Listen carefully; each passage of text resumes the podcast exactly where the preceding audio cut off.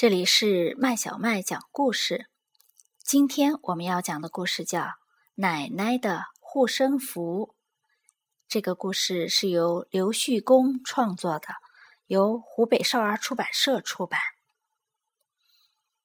奶奶走了很远很远的路，到山上的庙里求了一张平安符。回到家，奶奶帮孙子戴上平安符。只见上面写着“五百罗汉交通平安”。从此以后，小男孩无论去到哪里，都要带着平安符。五百罗汉也总是跟在小男孩的身边，时时刻刻保护着他。不知不觉中，小男孩三岁了。有一天，他到山上玩耍。一不小心掉下了山崖，五百个罗汉手拉着手结成了一张大网，跳下山崖。小男孩终于平安了，三十六位罗汉却摔下了深深的山谷。六岁的时候，小男孩坐飞机出国，高高的天空中突然刮起了狂风，剩下的。四百六十四位罗汉悄悄地溜出去，抵挡乱流。飞机总算顺利降落，七十二位罗汉却被狂风吹走了。九岁的时候，小男孩第一次坐船出海。那天晚上，可怕的海啸汹涌地席卷了整个海面。三百九十二位罗汉跳下大海，高高的举起了小船。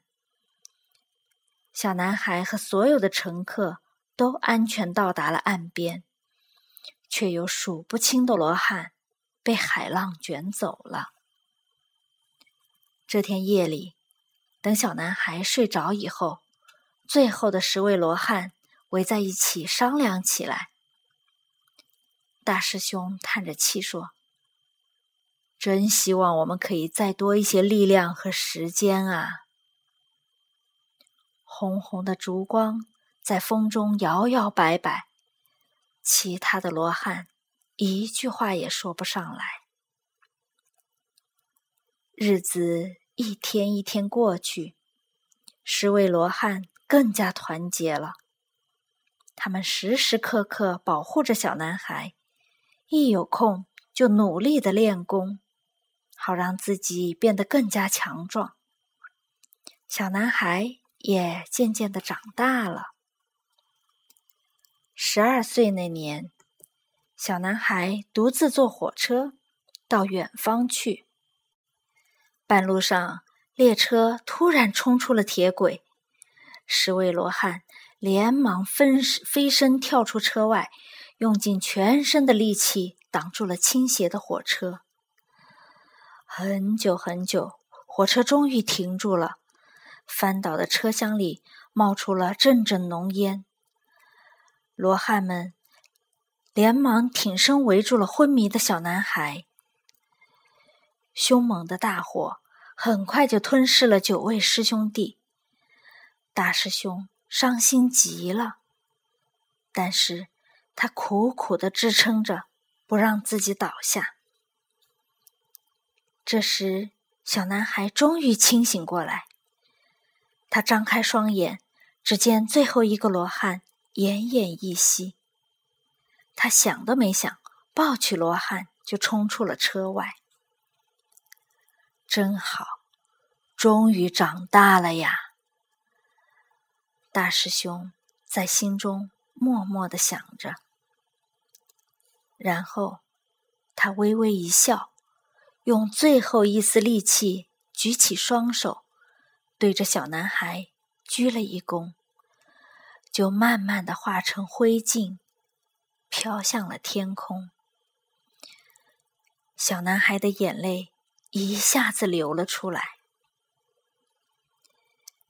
小男孩解下平安符，轻轻的抚摸着，很久很久。